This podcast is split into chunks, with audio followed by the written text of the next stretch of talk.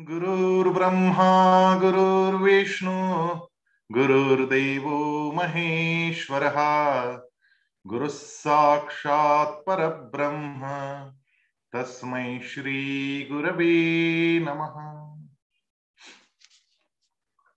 हम लोग इस अद्भुत अध्याय का रसास्वादन कर रहे थे, आनंद ले रहे थे। आज इसका उत्तरार्ध, आज इसकी पूर्णाहुति होगी। वास्तव में यह अध्याय ऐसा है कि यह समाप्त ही ना हो, ऐसा लगता है। उस विराट रूप में उसके दर्शन करते रहो। एक एक शब्द को ठीक से जानने का जब प्रयास करते हैं तो वास्तव में ऐसा लगता है कि इस एक एक शब्द में जैसे गागर में सागर भरा हुआ है। वो सारी अनुभूतियाँ हम अपने मन में जब करना आरंभ करते हैं कि क्या हुआ होगा उस समय अर्जुन को। अर्जुन का जो प्रवास था पहले अध्याय में वो केवल मैं, मेरा मैं, मेरा कर रहा था कि ये मेरे सारे लोग, इनको कैसे मार दू मैं? दोनों तरफ़ मेरे ही लोग मुझे नज़र आ रहे हैं।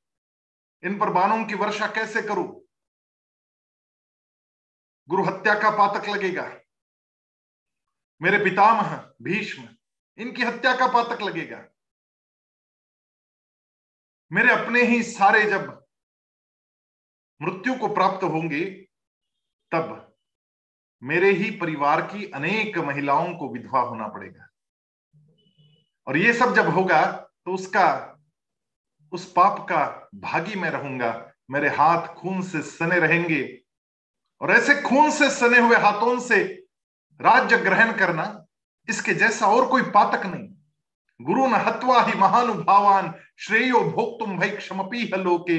हत्वार्थ कामांस्तु गुरु निहैव भुंजीय भोगान रुधिर प्रदिग्धा। ये सारे रुधिर से, रक्त से सने हुए हाथों से राज्य को ग्रहण करना क्या उचित है? स्वाभाविक रूप से अर्जुन के मन में मैं और मेरा ये भाव था। दूसरे अध्याय में, जब लगभग गीता का सार सुनाया गया संक्षेप में, तब मेरा दूर हुआ लेकिन मैं बचा रहा। वो मैं बचा रहा कि मेरी प्रगति कैसे होगी, मेरा उत्थान कैसे होगा, मैं उस पार कैसे जाऊँगा, कैसे लगाऊँ मैं छलांग? कई प्रश्न अर्जुन पूछता चला गया। फिर धीरे धीरे नौवे अध्याय तक जब पहुँचा तो और एक परिवर्तन आया। अब वो मेरा ये बात भूल चुका था, लेकिन फिर भी एक बात उसके मन में बची हुई थी, वो तेरे तक तो पहुँच गया, लेकिन केवल तू तक नहीं पहुँचा था। इसलिए कह रहा था कि हाँ, मैंने सुना है। कितने महर्षियों ने बताया है कि तुम वास्तव में विराट हो। मैंने सुना है लोगों से, और मैं मानता हूँ, लेकिन जानता नहीं हूँ। मानने में और जानने में अंतर बचा हुआ था। लेकिन जब विराट रूप का दर्शन हुआ अर्जुन को तो उस विराट रूप को देखने के पश्चात अर्जुन का मेरापन सब चला गया, विसर्जित हो गया मैं और केवल तेरा ये जब बच गया, तब अर्जुन ने उस विराट रूप का स्वयं वर्णन किया कि वो विराट रूप मुझे कैसे दिखता है। और फिर प्रणाम कर दिया अर्जुन ने उस विराट स्वरूप के सामने अपने अहंकार को त्याग दिया। और भगवान कहने लगे, कालोस्मि लोक क्षयकृत प्रवृद्धो, लोकान समाहर तुम प्रवृत्त ऋते पित्वान्न भविष्यन्ति सर्वे ये स्थिता प्रत्यनीकेश योधा। मैं संपूर्ण लोगों का क्षय करने वाला बढ़ा हुआ काल हूँ। अर्जुन ने पूछा, है, तुम कौन हो, बताओ मुझे? तो भगवान कह रहे कि मैं काल हूँ और इस समय मैं इन सब लोगों का संहार करने के लिए यहाँ आया हूँ। तुम्हारे प्रतिपक्ष में जो योद्धा लोग खड़े हैं, वे सब तुम्हारे युद्ध किए बिना भी नहीं रहने वाले। मैं काल हूँ, ये बात जो भगवान कहते हैं तब इस काल को ठीक से समझना आवश्यक है। भगवान आगे की बात कह रहे कि ये लोग सब अब नहीं रहने वाले। जब कोई ऊँची इमारत पर खड़ा होता है और एक आदमी नीचे खड़ा है, ऊँची इमारत पर या पहाड़ पर कोई खड़ा है तो वो दूर से आते हुए आदमी को देखकर कहता है कि वो आदमी आ रहा है। लेकिन पहाड़ के नीचे या इमारत के नीचे जो आदमी खड़ा है, वो उस आदमी को देख नहीं सकता जो ऊंचाई से दूसरे को दिखाई पड़ रहा है। दूसरे को जो दिखाई पड़ रहा है, ऊँची इमारत पर खड़े रहकर, वो नीचे खड़े आदमी के लिए भविष्य है और ऊपर खड़े आदमी के लिए वर्तमान है। इस बात को हम लोगों को जरा समझना होगा। जब भगवान स्वयं कह रहे कि मैं काल हूँ तो काल तो आगे और पीछे दोनों तरफ़ देख सकता है क्योंकि ऊपर खड़ा है। और उस विराट में जब भगवान स्वयं उस विराट रूप धारण किए हुए आसमान को भेद रहे थे और कोई दिशा बची नहीं ऐसी कि जहाँ पर उस विराट रूप का फैलाव अर्जुन ने देखा नहीं। स्वाभाविक रूप से वो काल बन गए थे और आगे आने वाले भविष्य की वार्ता कह रहे थे। जैसे कोई आदमी नीचे खड़ा हो और ऊपर से आदमी कोई कह दे कि देखो मैं देख रहा हूँ, उस आदमी को आते हुए नीचे खड़े आदमी को वो आदमी दिखाई नहीं पड़ रहा है। वो उसके लिए भविष्य है, लेकिन ऊपर खड़े आदमी के लिए वो वर्तमान बन चुका है। ये काल की सापेक्षता हम लोगों को समझनी चाहिए। और जब इस सापेक्षता को हम समझ लेंगे, तब भगवान क्या बात कर रहे हैं? इस बात को हम भली भांति समझ पाएँगे। हम लोग रात के अंधेरे में जब छत पर जाकर खड़े हो जाते हैं और छत पर खड़े होकर आसमान की ओर देखते हैं तो कुछ तारे हमें चमकते नज़र आते हैं, टिमटिमाते नज़र आते हैं। छोटे छोटे तारे हम लोग जब देखते हैं तो प्रसन्न हो जाते हैं। लेकिन क्या आप जानते हैं कि वो जो चमक आप देख रहे हैं उस तारे की, वो तारा कई वर्षों पहले चमक रहा था, वो अभी आप देख रहे हैं क्योंकि प्रकाश का जो वेग है, और कितने वर्ष लग जाते उस प्रकाश को आप तक पहुँचने के लिए। वो तारा जब चमका था वहाँ पर, उस तारे के चमकने के बाद आप आज जो देख रहे हैं, वो बरसों पुराना चित्र शायद देख रहे हैं। उनमें से कई तारे, सूर्य से भी बहुत बड़े हैं, उसके बावजूद हमें वो टिमटिमाते छोटे छोटे नज़र आते उसमें से कई तारे तो लुप्त हो चुके हैं, काल की गति में समाप्त हो चुके, लेकिन आज आप उनको देख रहे हैं, क्योंकि वो बहुत सालों पहले चमका था और उस प्रकाश के किरण द्वारा जब वो आप तक पहुँचा तो बीच में सालों निकल गए। और इस अध्याय में अर्जुन ने जब देखा था उस विराट रूप को, तब सबसे पहले उसको प्रकाश ही प्रकाश नज़र आया था। प्रकाश जो सालों पहले चमका है वो आज हम देख रहे हैं, जब हम तारे के सामने खड़े होते हैं। हम लोगों को इस बात का ध्यान रखना होगा कि ये जो बात अब भगवान कह रहे हैं कि मैं तो काल हूँ तो वो पीछे का, आगे का सब कुछ देख पा रहे हैं और सब कुछ देखकर वो अर्जुन को बता रहे हैं कि मैं काल हूँ, इन सब लोगों को मैंने समाप्त कर दिया। अब तू इसको सहज भाव से स्वीकार कर। तस्मात् मुत्तेष्ठ यशो लभस्व। जित्वा शत्रुन भूंक्ष्व राज्यम समृद्धम। मयैवैते निहता पूर्वमेव। निमित्त मात्रम भव सव्यसाचिम। इसलिए तुम युद्ध के लिए खड़े हो जाओ और यश को प्राप्त करो तथा शत्रुओं को जितकर धन धान्य से संपन्न राज्य को भोगो। ये सभी मेरे द्वारा पहले से ही मारे हुए हैं। हे सव्य साचिन तुम निमित्त मात्र बन जाओ। निमित्त मात्र बनना है। निमित्त मात्र बने रहने का भाव मन में लाना, ये अहंकार का विसर्जन है। ये मैं कर रहा हूँ, इस भाव को त्यागना, इस भाव का विसर्जन कर देना, और मैं तो निमित्त बनाया गया हूँ भगवान के माध्यम से, और मैं एक माध्यम हूँ, भगवान ने बनाया हुआ है। सारा करने वाला वो कर रहा है, लेकिन भाग्य मुझे दे रहे कि मेरे हाथों ये कार्य संपन्न हो। इस भाव को जिस क्षण हम मन में लाते, उसी क्षण अहंकार का विसर्जन होता है।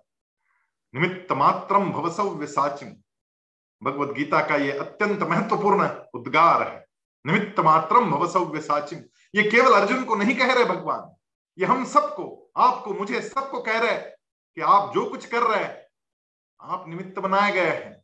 करवा मैं रहा हूँ। आज आप भगवत गीता को कंठस्थ कर रहे हैं। आपकी नियति में आपके प्रारब्ध में ये लिखा हुआ था कि लिंक आप तक पहुँचे, आप इससे जुड़ जाओ और आप आगे आगे बढ़ते जाओ। वो प्रेरणा आपके अंदर आती रही। आप निमित्त बनाए गए।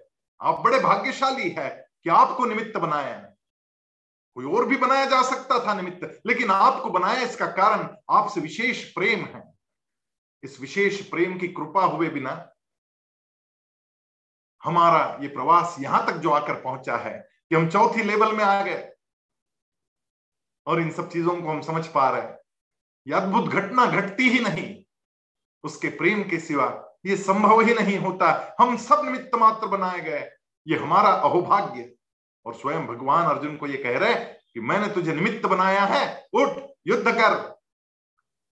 इन सबको मार। वैसे मैंने पहले ही मार दिया है, काल ने पहले ही इनको समाप्त कर दिया है। मैंने इनका भविष्य देख लिया है। मैं ऊपर खड़े होकर बता रहा हूँ कि ये मर चुके हैं। अब तुझे थोड़ी देर बाद इसका पता चलेगा कि ये मर चुके हैं। लेकिन ये श्रेय मैं तुझे देना चाहता हूँ। ये विजय तेरे नाम करना चाहता हूँ। उठ, अर्जुन। युद्ध कर। तस्मात् उत्तिष्ठ यशो लभस। जित्वा शत्रुन भूंक्ष स्वराज्यम समृद्धम। उठ, अर्जुन। ये राज्य मैंने तेरे लिए तेरी नियति में रखा है, निमित्त मात्र बनकर उसे स्वीकार कर। जिस क्षण हम लोग निमित्त मात्र बनकर राज का भी स्वीकार करते हैं, हमें प्राप्त जो ऐश्वर्य है, उस ऐश्वर्य का स्वीकार भी निमित्त मात्र बनकर करते हैं, तब हमारा भाव जो है, ये न्यासी का भाव बनता है। हम ट्रस्टी बन जाते हैं, हम मालिक नहीं बनते। इस गलत फहमी में कभी मत रहना कि भगवान ने मुझे जो कुछ दिया है, मैं उसका मालिक हूँ। ना। अरे तुझे निमित्त बनाया गया। इसके लिए भगवान को प्रणाम कर। भगवान को धन्यवाद दे कि मुझे निमित्त बनाया और ये सारा सुख, ये सारा समृद्धि, ये ऐश्वर्य मुझे दिया। इसके लिए धन्यवाद के भाव मन में आने चाहिए। भगवान अर्जुन से कह रहे द्रोणंच भीष्मंच जयद्रथंच कर्णन तथा पियोध वीरान मया जहिमा व्यथिष्ठा युद्ध स्वजेता सिरणे सपत्नान। द्रोण, भीष्म, जयद्रथ और कर्ण तथा अन्य सभी मेरे द्वारा मारे हुए शूरवीरों को तुम मारो। तुम व्यथा मत करो और युद्ध करो। युद्ध में तुम निस्संदेह वैरियों को जीतने वाले हो। यहाँ पे समझने की एक बहुत सुंदर बात है। जब हम अपने आप को समर्पित करते हैं भगवान के हाथों में। अब सौंप दिया इस जीवन का, सब भार तुम्हारे हाथों में है, हार तुम्हारे हाथों में और जीत तुम्हारे हाथों में। इस भाव के साथ में हम अपना कर्तव्य करते रहते हैं, बाकी हार और जीत भगवान को जो देना है देंगे। यहाँ पर वो सारे श्लोक जो भगवान ने भगवत गीता में कहे कर्मण नेवाधिकारस्ते माँ फलेशु कदाचन। तू फल का भागी अधिकारी मत बन। क्या फल आएगा मैं देख लूँगा। उचित कर्म को उचित फल देना मेरा काम है। तू बस कर्तव्य करता रहना। भगवान अर्जुन को यही बात कह रहे कि तू अपना कर्तव्य कर, बाकी सब संभाल में रहा हूँ। तू छोड़ अपने आप को मेरे पास। जब तक तू अपने आप को छोड़ेगा नहीं, जब तक तेरे मैं का विसर्जन होगा नहीं, हमारी भूल ये रहती है कि हम ये सोचते हैं कि मैं कर रहा हूँ। आपने कभी अनुभव किया इस बात को कि एक छोटा बच्चा है जो चलने का प्रयास करना आरंभ करता है? कितनी बार गिरता है? एक छोटा बच्चा जब साइकिल चलाना आरंभ करता है, कितनी बार गिर जाता है साइकिल चलाते चलाते? लेकिन उसको बहुत ज़्यादा चोट नहीं आती। छोटे बच्चे जब चलना आरंभ करते तो चलते चलते गिर गया और फ्रैक्चर हो गया। क्या आपने कभी सुना ऐसा? वो अपने आप को छोड़ देता है। जैसे जैसे बड़ा होता है, वैसे वैसे वो अहंकार इतना ज़्यादा पुष्ट होता जाता है, वो अपने आप को फिर छोड़ता नहीं, वो बचाने का प्रयास करता है। उस बचाने के प्रयास में अपने आप को अखड़ लेता है और जैसे ही अपने आप को अखड़ता है हड्डी टूटती है। छोड़ दिया तो टूटता नहीं कुछ। अखड़ लिया तो टूटता है। भगवान कह रहे कि छोड़ मेरे ऊपर सब कुछ। मैंने सब कुछ निश्चित कर रखा है, लेकिन तू तो अपने आप को छोड़ नहीं रहा है। यहाँ पर भूल हो रही है। तो छोड़ अपने आप को। नदी में, बहते पानी में, आपने देखा होगा कि अपने आप को जो छड़ छोड़ देते हैं, वो अपने आप तैरने लगते। कुछ नहीं किया तो भी तैरता है आदमी। आपने देखा होगा। छोड़िए ना। जब कोई लाश नदी में बहाई जाती है तब लाश कभी नदी में डूबती नहीं। डूबते हैं ज़िंदा लोग। और वो डूबते इसलिए है कि वो प्रयास करते हैं कि मैं बच जाऊँ किसी तरीके से। वो अपने आप को छोड़ते नहीं, उस बहाव के साथ में, उस बहाव के साथ में छोड़ते ही वो ऊपर उठ जाता है। और उसका विरोध करते ही वो नीचे डूब जाता है। इस बात को समझना बहुत आवश्यक है। धारा के साथ चलने वाला जीतेगा, ये नियति रहती है। धारा के भाव में बहना चाहिए। नीति के साथ में जब बहते हैं, तब छोटी सेना होने के बावजूद भी छत्रपति शिवाजी महाराज जीतते हैं। नीति के साथ चला, वो जीता है। राम और रावण का युद्ध होता है तो राम का जीतना निश्चित है, क्योंकि वो नीति के साथ में, धारा के साथ में चल रहे हैं। अनिति के साथ में चलना, धारा के विरुद्ध चलना है। नीति के साथ में चलना, धारा प्रवाह के साथ चलना है। धर्म के साथ चलना। और यहाँ पर भगवान कह रहे द्रोणंच भीष्मंच जयद्रथंच कर्णन तथा ज्ञान वीरान। अरे, ये सारे वीर थे और श्रेष्ठतम लोग थे। जिस द्रोण ने, द्रोणाचार्य ने अर्जुन को धनुर्विद्या सिखाई, उनका वध अर्जुन के हाथों लिखा हुआ है। अर्जुन के बाण से गुरु को मारा जाएगा। कैसी विडंबना भीष्माचार्य महावीर है, प्रतापी है, निश्चयी है, भीष्म प्रतिज्ञा लिए हुए है, निष्कलंक है। लेकिन एक भूल रह गई, इन सब की कर्ण तो पांडवों में सबसे बड़ा है, उसी माँ की कोख से जन्मा है, जो कोख अर्जुन को प्राप्त हुई। उसके बावजूद इन सब की मृत्यु अर्जुन के बाणों पर लिखी गई, ये कैसी विडंबना? इसका एकमात्र कारण, या धर्म के साथ, अनिति के साथ खड़े हो गए, उस दुर्योधन और दुशासन के साथ खड़े हो गए, जिन्होंने भरी सभा में द्रौपदी के वस्त्रों को हाथ लगाया। तो स्वाभाविक है उनका पतन, क्योंकि वो धर्म के साथ नहीं चले, वो अधर्म के साथ चले अपनी अपनी प्रतिज्ञाओं के कारण। और कुछ उनके ऊपर किए गए उपकारों के कारण ध्रुवों को वेतन मिलता था। और इसलिए सवैतनिक होने के कारण एक गुरु शिक्षक बन गया और कौरवों के साथ खड़ा होना पड़ा। क्या वास्तव में मन से खड़े हैं? मन से खड़े नहीं हैं। इनके मन में सबसे बड़े द्वंद्व होंगे। भीष्माचार्य के मन में सबसे बड़ा द्वंद्व होगा। इसलिए तो भीष्माचार्य जब धर्मराज युधिष्ठिर प्रणाम करने आते हैं, भरे रणांगन पर, रथ के नीचे खड़े होकर प्रणाम करते हैं और कहते पितामह, आशीर्वाद दीजिए। आपके आशीर्वाद के बिना आज तक कोई काम हमने आरंभ नहीं किया। आज युद्ध का आरंभ हो रहा है। आपका आशीर्वाद चाहिए। आशीर्वाद लेने आया हूँ।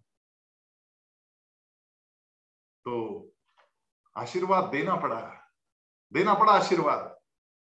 द्वंद्व कितना बड़ा होगा मन में, जिस सेना के सेनापति बने हुए हैं। भीष्म, द्रोण, भीष्म, पितामह भीष्म, वो सामने वाली सेना के शत्रु, सेना के राजा को। युधिष्ठिर सबसे बड़े भाई है तो राजा बने। सबसे बड़े भाई को, शत्रु सेना के राजा को आशीर्वाद दे रहे हैं विजयी भव। कितना बड़ा द्वंद्व होगा? मन और बुद्धि अलग अलग दिशाओं में चल रही है। मन से साथ में खड़े नहीं है, लेकिन बुद्धि को झुकना पड़ा दुर्योधन के सामने, उस राज के सामने, उस कुर्सी के सामने। तो अपने स्वत्व को छोड़ना पड़ा। अपने स्वत्व को छोड़कर, जो अपने मन के विरुद्ध खड़ा होता है, जहाँ मन और बुद्धि दोनों का तादाद में नहीं होता, और अधर्म में ये कभी हो ही नहीं सकता। जब जब कोई अधर्म हमारे हाथों घटता है, तब तब कहीं ना कहीं विरोध के भाव अंदर से प्रकट होते ही होते हैं। और जहाँ पर मन और बुद्धि दोनों साथ में नहीं चलते, वहाँ पर पराजय लिखी हुई है। तो द्रोणंच भीष्मंच जयद्रथंच कर्णान तथान्यान पियोध वीरान मया हतांस्तम जय, उनकी मृत्यु पहले से लिखी हुई है। हम किसके साथ खड़े हैं इस पर निर्भर करता है, हमारा क्या होगा? ये द्रोण ये भीष्म, ये जयद्रथ, ये कर्ण ये सब के सब अधर्म के साथ खड़े एक जलबिंदु तप्त ज़मीन पर पड़ता है तो क्षण में उसकी बाफ बन जाती, नष्ट हो जाता है। क्योंकि उसकी संगति हुई तप्त ज़मीन के साथ में। वही जलबिंदु, यदि मुलायम तृण के ऊपर गिरती है, हरियाली पर गिरती है तो दब बिंदु बन जाती है, चमकती है सूर्य के, उगते सूर्य के प्रकाश में। लेकिन बहुत थोड़ी देर के लिए। और वही जलबिंदु यदि स्वाति नक्षत्र की वर्षा में किसी सीप में जाकर गिरता है तो उसका मोती बन जाता है।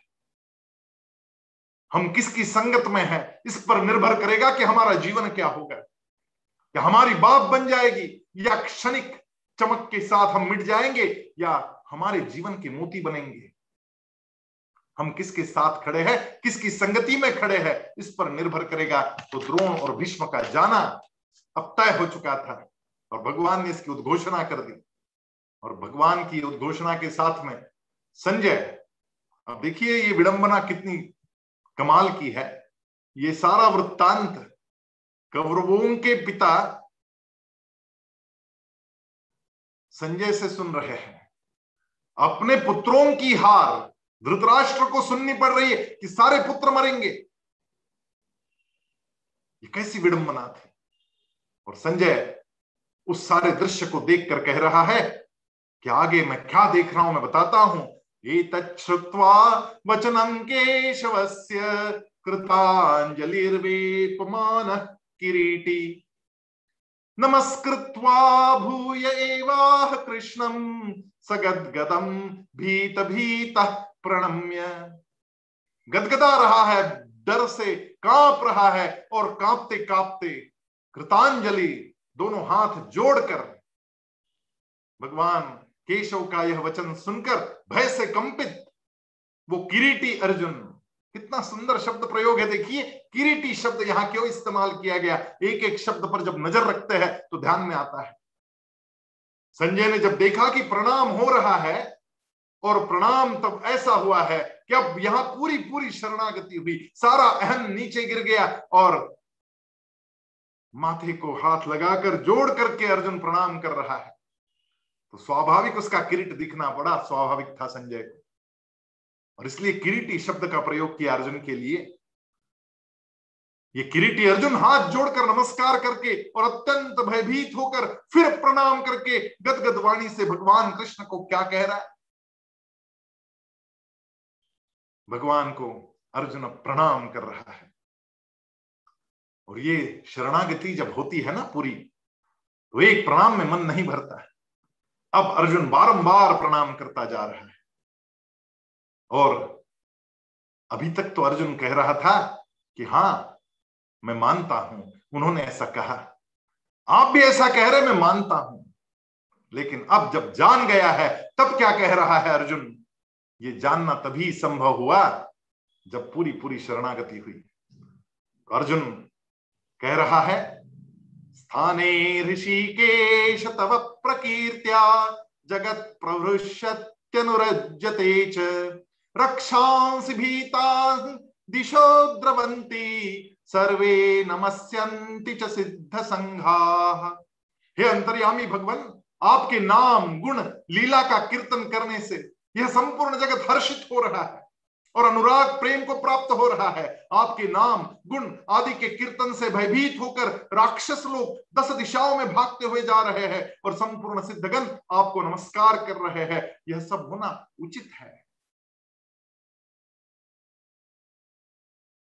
जब ज्ञान हो जाता है, उस परमात्मा स्वरूप का तभी नतमस्तक होना स्वाभाविक है। अहम का विसर्जन होना अत्यंत स्वाभाविक है। अब अर्जुन बार बार प्रणाम करने के लिए आतुर है। और अर्जुन बार बार ये कह रहा है कि अब मैंने जान लिया, मैंने देख लिया, स्वयं की आँखों से मैंने देखा कस्माचतेन महात्मन गरीयसे ब्रह्मणोप्यादि कर्त्रे अनंत देवेश जगन निवास तम अक्षरम सद तत्परम यत। हे महात्मन, गुरुओं के भी गुरु और ब्रह्मा के भी आदिकर्ता, आपके लिए ये सारे सिद्धगण नमस्कार क्यों नहीं करे? क्योंकि हे अनंत, हे देवेश, हे जगन निवास, आप अक्षर स्वरूप है, आप सत भी है असत भी है, और सत असत के परे जो कुछ है, वो आप ही है। त्वमादिदेव पुरुष पुराणस त्वमस्य विश्वस्य परन्निधानम् वेत्तासि वेद्यञ्च परञ्च धाम। त्वया ततम आप ही आदिदेव है और पुराण पुरुष है तथा आप ही इस संसार के परम आश्रय है। बहुत सुंदर बात अर्जुन को अब समझ में आ गई। जान लिया अर्जुन ने सब कुछ। हे अनंत रूप आपसे ही संपूर्ण संसार व्याप्त है। मीटिंग ज्वाइन की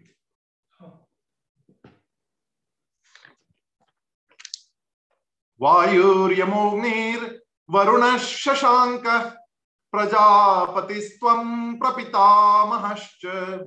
नमो नमस्ते स्तु सहस्र कृत्वा पुनश्च भूयोपि नमो नमस्ते। आप ही वायु है। आप ही अवराज।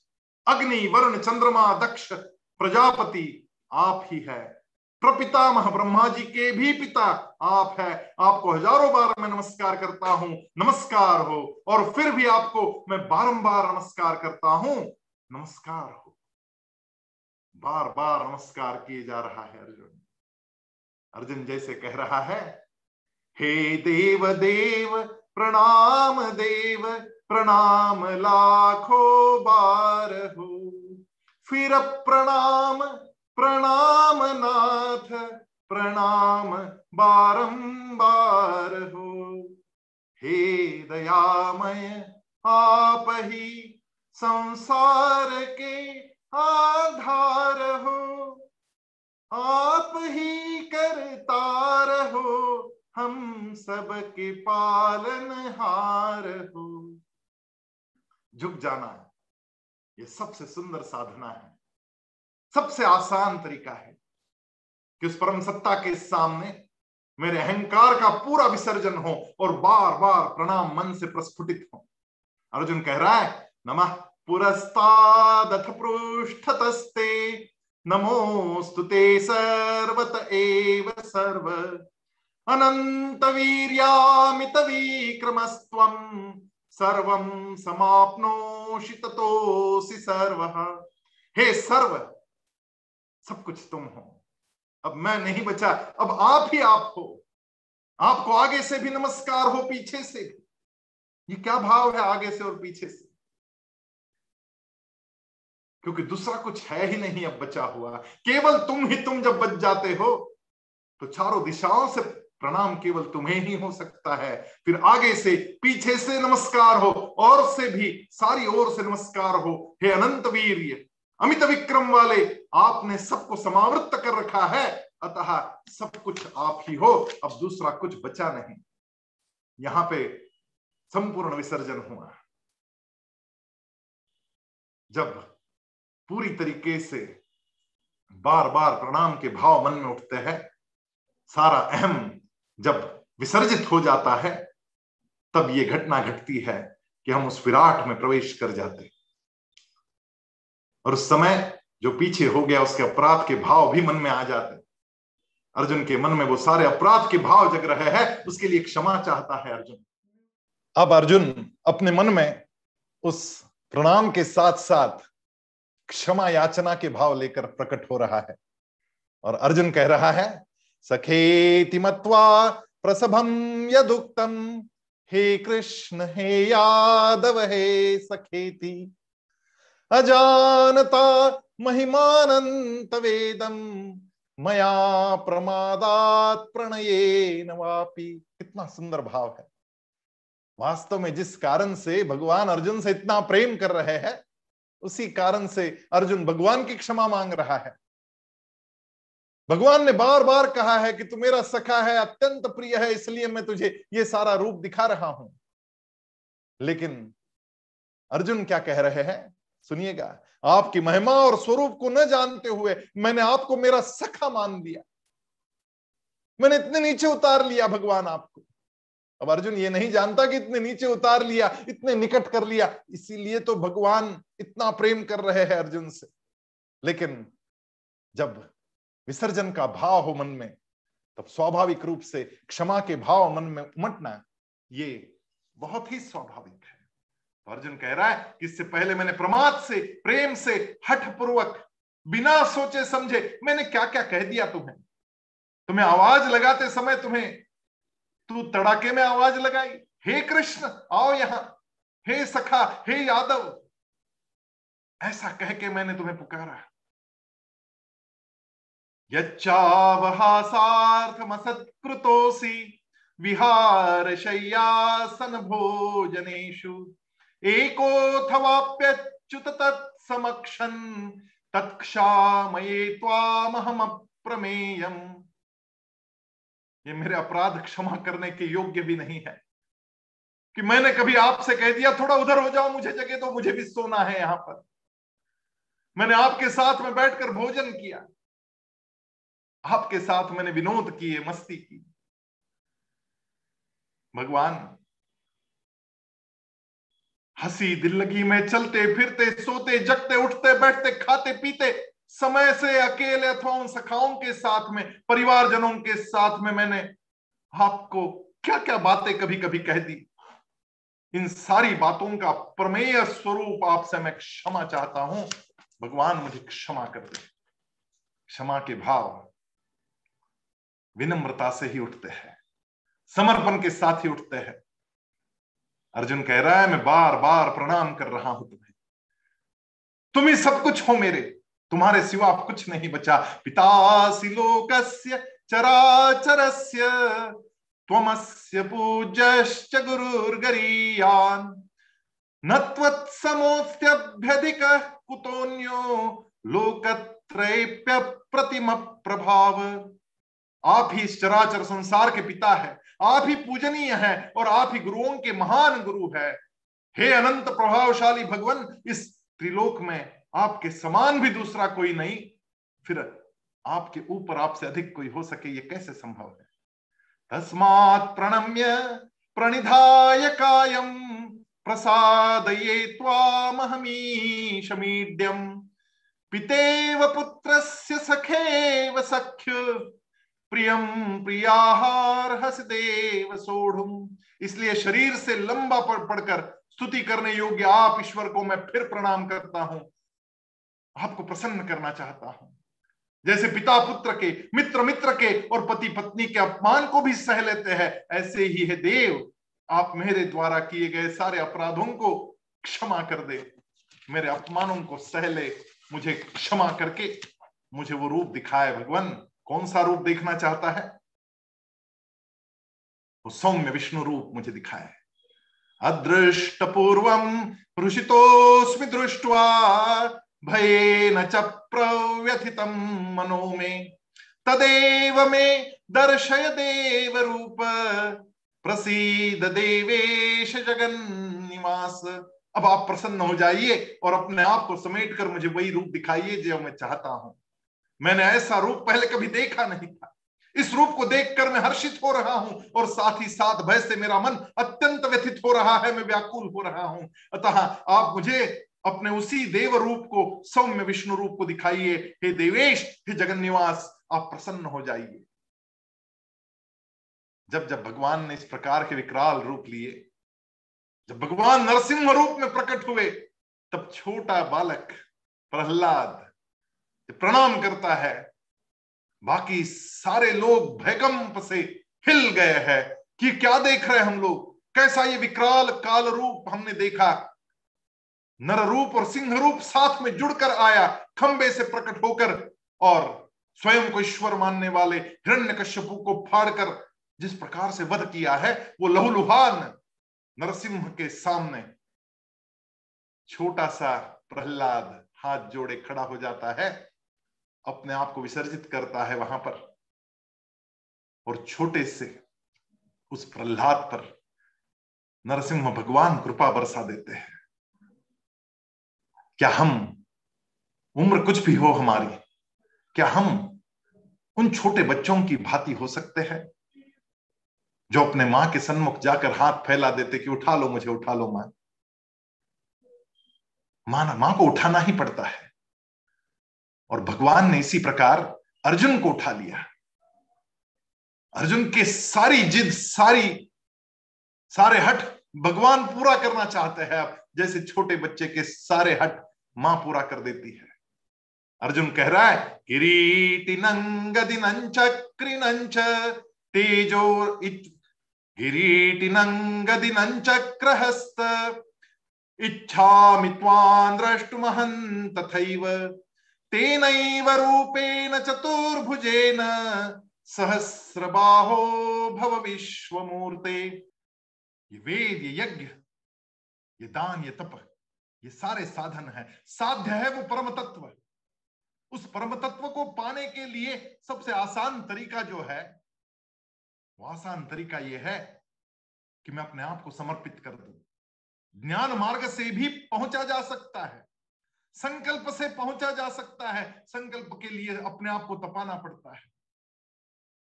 और भगवान बाद में ये ग्यारहवा अध्याय समाप्त होने के बाद बारहवा अध्याय जब आरंभ होगा, उसका पहला श्लोक और भगवान का पहला उत्तर याद कर लेना। क्योंकि अब भक्ति मार्ग पर जाना आरंभ हो गया है। भगवान ने उसका आरंभ यही कर दिया। भगवान ने कह दिया कि संकल्प के साथ में जाने से समर्पण के साथ जाना बड़ा सरल है। और इसलिए भक्ति मार्ग श्रेष्ठतम मार्ग है। बाकी सारे मार्ग ज्ञान के मार्ग संकल्प के साथ में पहुँचा जाएगा यहाँ पर। लेकिन ये जो मार्ग है ना समर्पण का, इससे तो बड़ी आसानी के साथ में सारा मामला पूरा हो जाएगा। लेकिन एक बात और भी समझना आवश्यक है।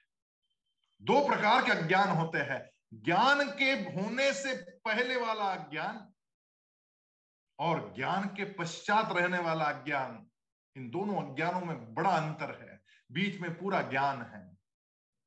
ज्ञान के पहले भी अज्ञानी है लोग, और ज्ञान के पश्चात भी अज्ञानी है, लेकिन अपने आप में एक बहुत बड़ी यात्रा के पश्चात जो बात समझ में आती है, वो बड़ी महत्वपूर्ण है। हमारे सारे शास्त्रज्ञ हज़ारों प्रयोग करते हैं। और उन हज़ारों प्रयोगों में असफल रहते हैं, तब जाके एक एक रास्ता बंद होता हुआ जाता है। और तब ये रास्ता जब बंद हो गया तो नया रास्ता ये है, ये खोज कर उस गंतव्य तक पहुँचते हैं। उस गंतव्य तक पहुँचने के लिए कई रास्ते बंद करना बड़ा आवश्यक होता है। उस रास्तों पर जाकर समझना और उनको बंद करना बड़ा आवश्यक होता है। लेकिन भगवान ने यहाँ सुतोवाच कर दिया बारहवें अध्याय का भक्ति योग का। और भगवान आगे कहते हैं, माते व्यथा माच विमूढ़ भावो, दृष्ट्वा रूपं घोरमिद्रं व्यतेपभिः प्रीतमनाः पुनस्त्वन्, तदेव मे दर्शयति, तदेव मे रूपमिदं प्रपश्य। यह इस प्रकार का मेरा घोर रूप देखकर तेरे को व्यथा नहीं होनी चाहिए। और मूड भाव भी नहीं होना चाहिए। अब निर्भय और प्रसन्न मन वाला होकर तो फिर उसी मेरे चतुर्भुज रूप को अच्छी तरह से देख ले। और उस चतुर्भुज रूप चतुर्भुज रूप में भगवान प्रकट हो गए और संजय ने भी उस रूप को देखा। संजय भी साथ साथ गदगद हो रहा है। क्या भाग्य है संजय का? इस दूरदृष्टि के कारण उसे भी इसका दर्शन हो रहा है और संजय कहने लगे इत्यर्जुनम वासुदेव तथोक्त्वा स्वकम रूपं दर्शयामास भूय, आश्वासयामास च भीतमेनं भूत्वा पुनः सौम्य वपूर महात्मा वासुदेव भगवान ने अर्जुन से ऐसा कहकर फिर उसी प्रकार के अपने रूप को देव रूप को दिखाया और महात्मा श्री कृष्ण ने पुनः सौम्य वपु यानी विभुज रूप होकर इस भयभीत अर्जुन को आश्वासित किया। अब भगवान ने चतुर्भुज से विभुज रूप में प्रवेश किया। है फिर कृष्ण बन गए भगवान यहाँ पर। इतनी सुंदर घटना घटती जा रही है। इसको आँखें बंद करके जब अंदर पहुंचकर इसको सामने अपने ले आते हैं ना मनुष्य चक्षु के सामने वास्तव में हम स्वयं भी रोमांचित हो जाते हैं, पुलकित हो जाते हैं कि क्या हुआ होगा वहाँ पर अर्जुन के साथ में। अर्जुन स्वयं वर्णन कर रहा है दृष्टवेदम मानुषम रूपन तव सौम्यं जनार्दन इदानीमस्मि प्रवृत्त संवृत्त सचेता प्रकृतिम गतः। इस अध्याय को बोलते समय वास्तव में खो जाते हैं हम लोग। मैं भी खो रहा हूँ बार बार वो शब्द भी सामने से निकल जाते हैं। विस्मरण हो जाता है कि हमने क्या पढ़ा है, क्या याद किया है। खो जाना, ये बड़ा आनंद का अनुभव होता है। और इस अध्याय का ये बड़ा वैशिष्ट है कि हम लोग इस आनंद की अनुभूति में बह जाते, भूल जाते सब कुछ कि क्या कहना है। अर्जुन कहने लगा कि हे जनार्दन, आपके सौम्य मनुष्य रूप को देखकर मैं इस समय सिरचित्त हो गया हूँ और अपनी स्वाभाविक स्थिति को प्राप्त कर रहा हूँ। ये सारा विराट जब समेट आ गया और फिर सखा के रूप में कृष्ण अर्जुन के सम्मुख खड़े हो गया। खड़े हो गए तब क्या कहने लगे भगवान? भगवान अर्जुन से कह रहे हैं सुदूरदर्शमिदम रूपन देवा अप्यस्य रूपस्य नित्यं मेरा है रूप जो तुमने देखा है, इसके दर्शन अत्यंत दुर्लभ है।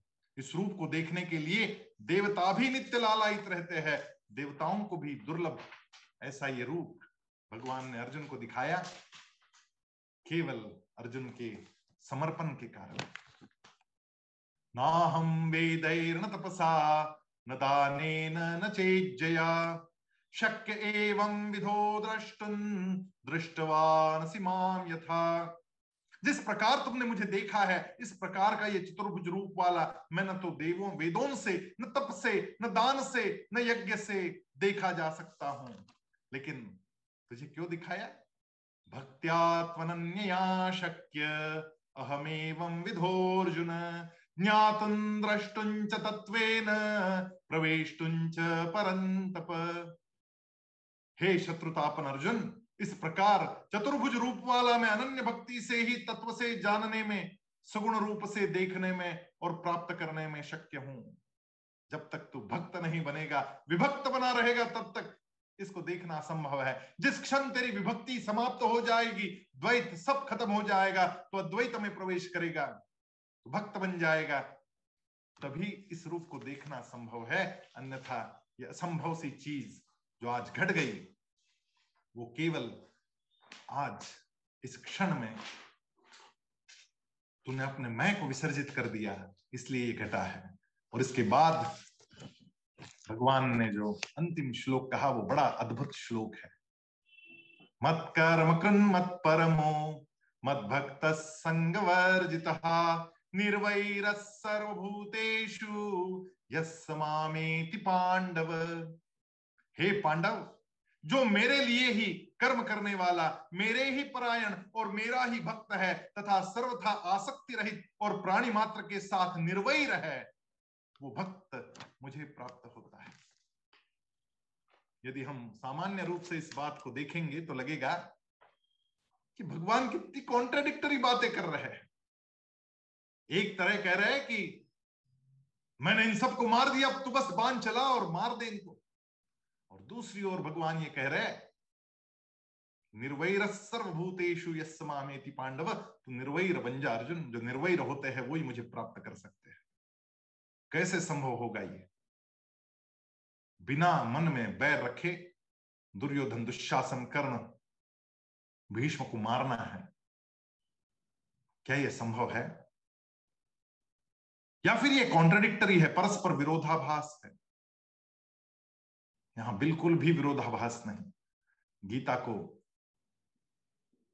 बहुत गहन चिंतन के साथ में समझते हैं तो गीता में कहीं पर भी विरोधाभास नज़र नहीं आता।